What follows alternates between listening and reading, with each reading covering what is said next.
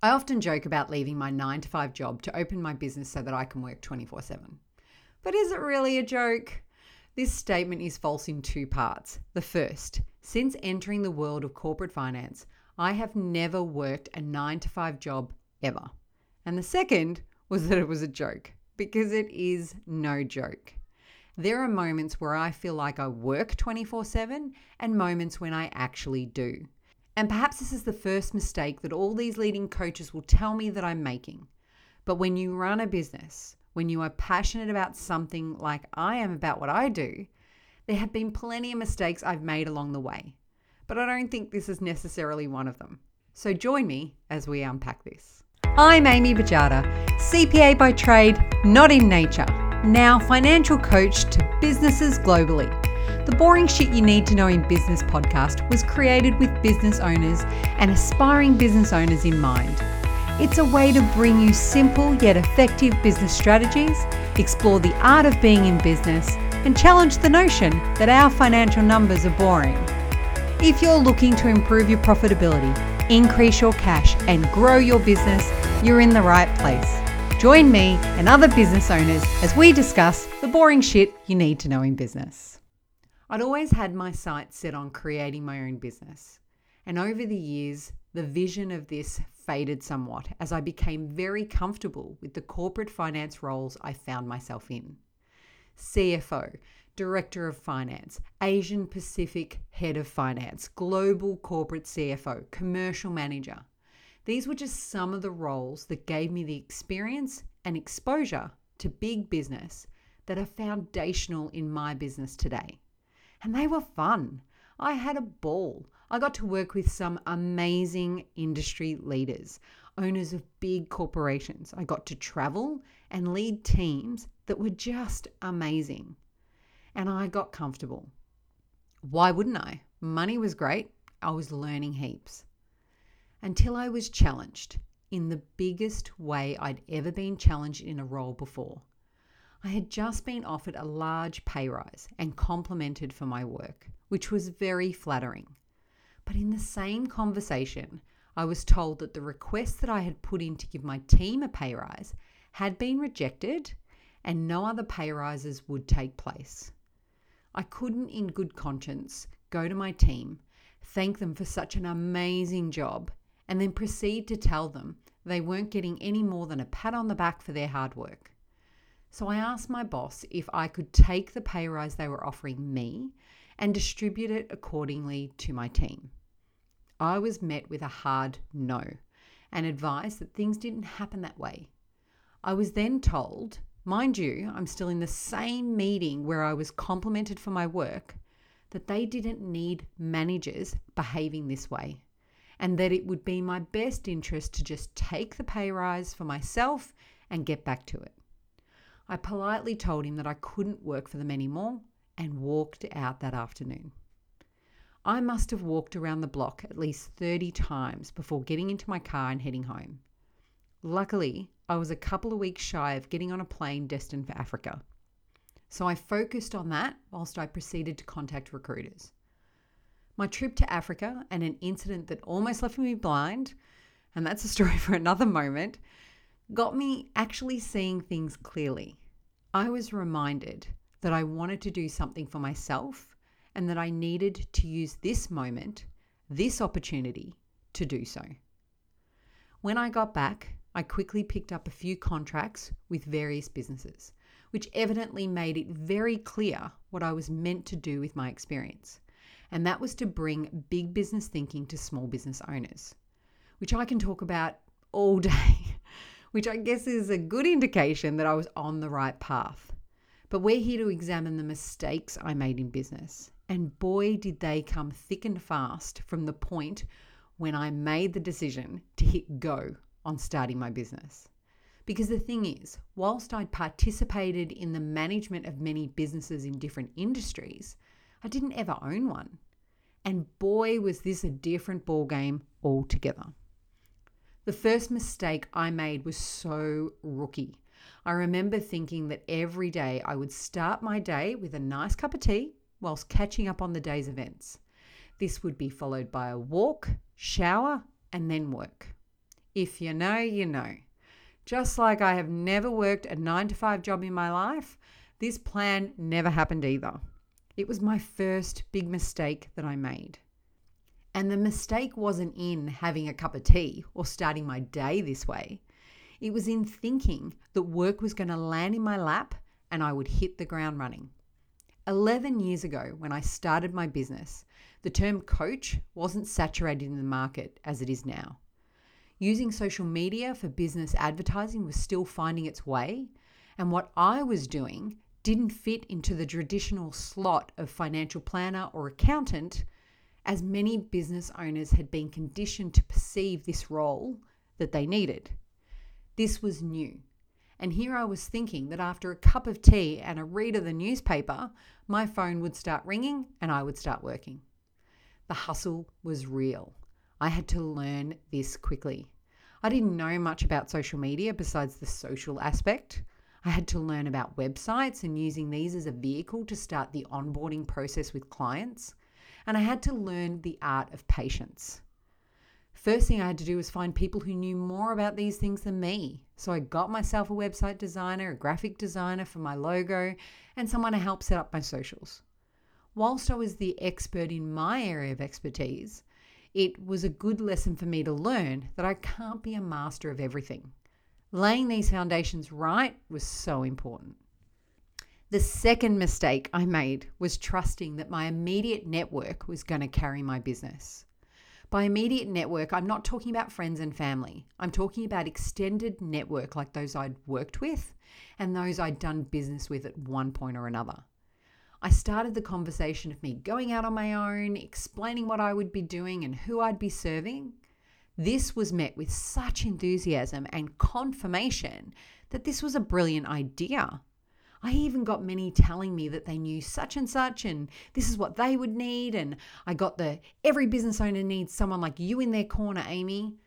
These conversations were inspiring and they provided me with the confirmation that I had the right idea until crickets. Well, not entirely crickets, but I didn't have the influx I was expecting based on these conversations. Where were all these such and suches? The lesson wasn't in not trusting my network, but more in me learning that running a business is so much bigger than just those that I know.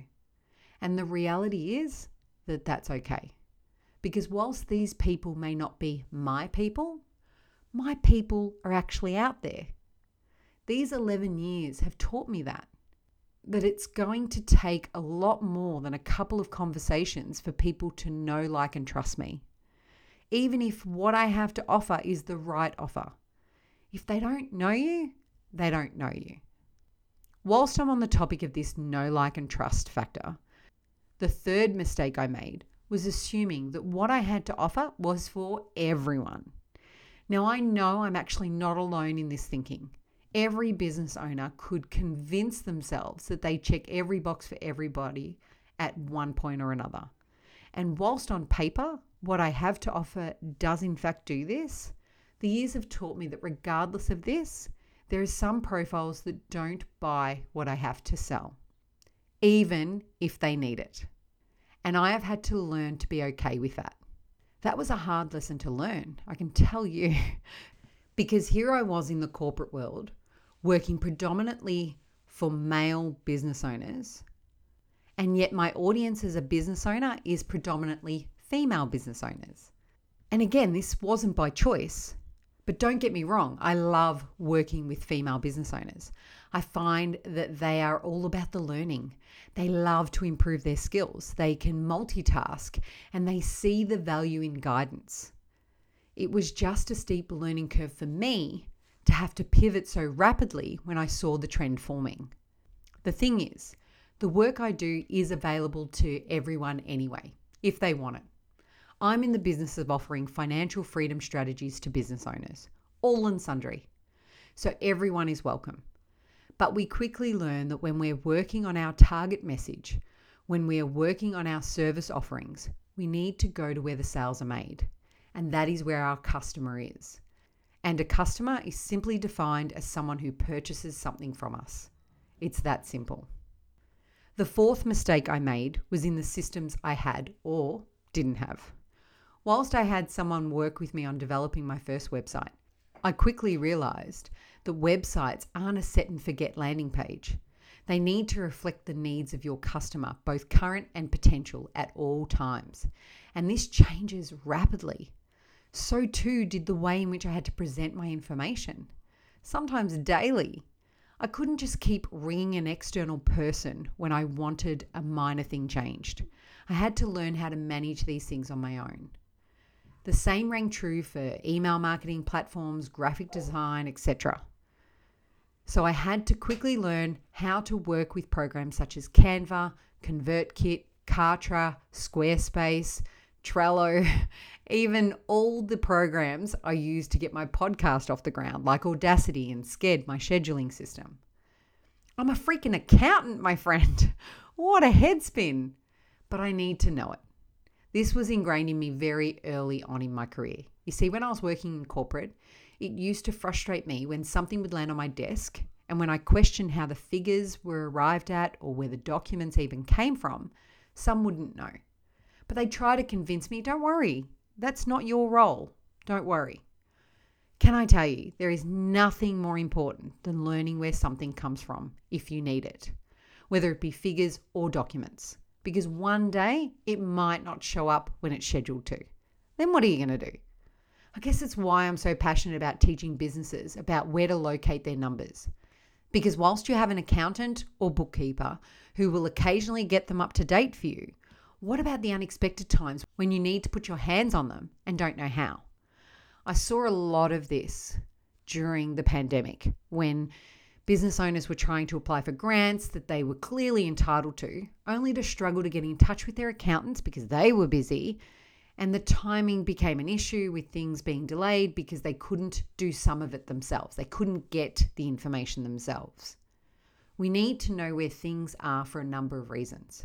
So, whilst I may not do my socials or set my Facebook ads, in the event I ever needed to know how to do this, I'm not handing that much power over to someone else blindly. I don't need to know everything, but I at least need to know the basics. Whilst I can go on and on about the mistakes I've made in business, the last one I wanted to discuss here was in stretching myself too thin and burning out. This happened to me back in 2013. I launched my business in March 2011 and all was going well. During that first year, I gave birth to my son. Crazy, I know.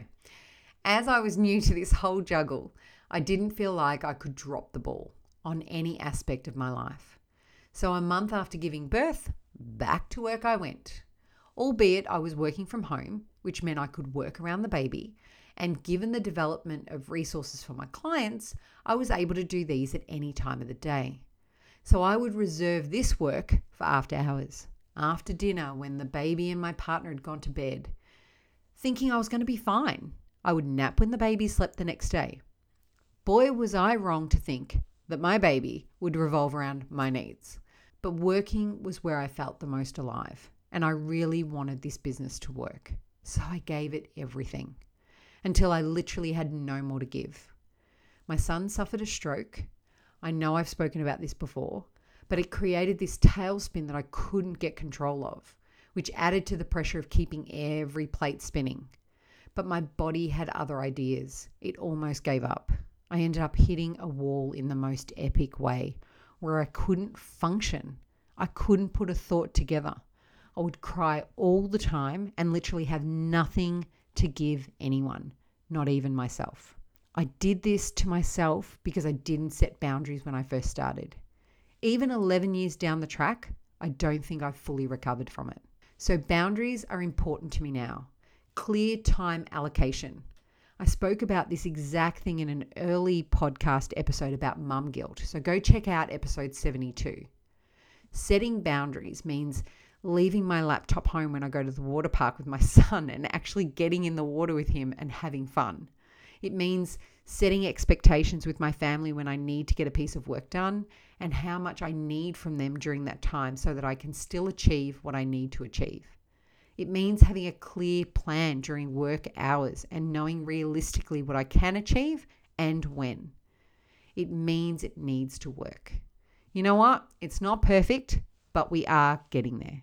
The one mistake I didn't make, though, was going into business. This choice was one of the best I ever made.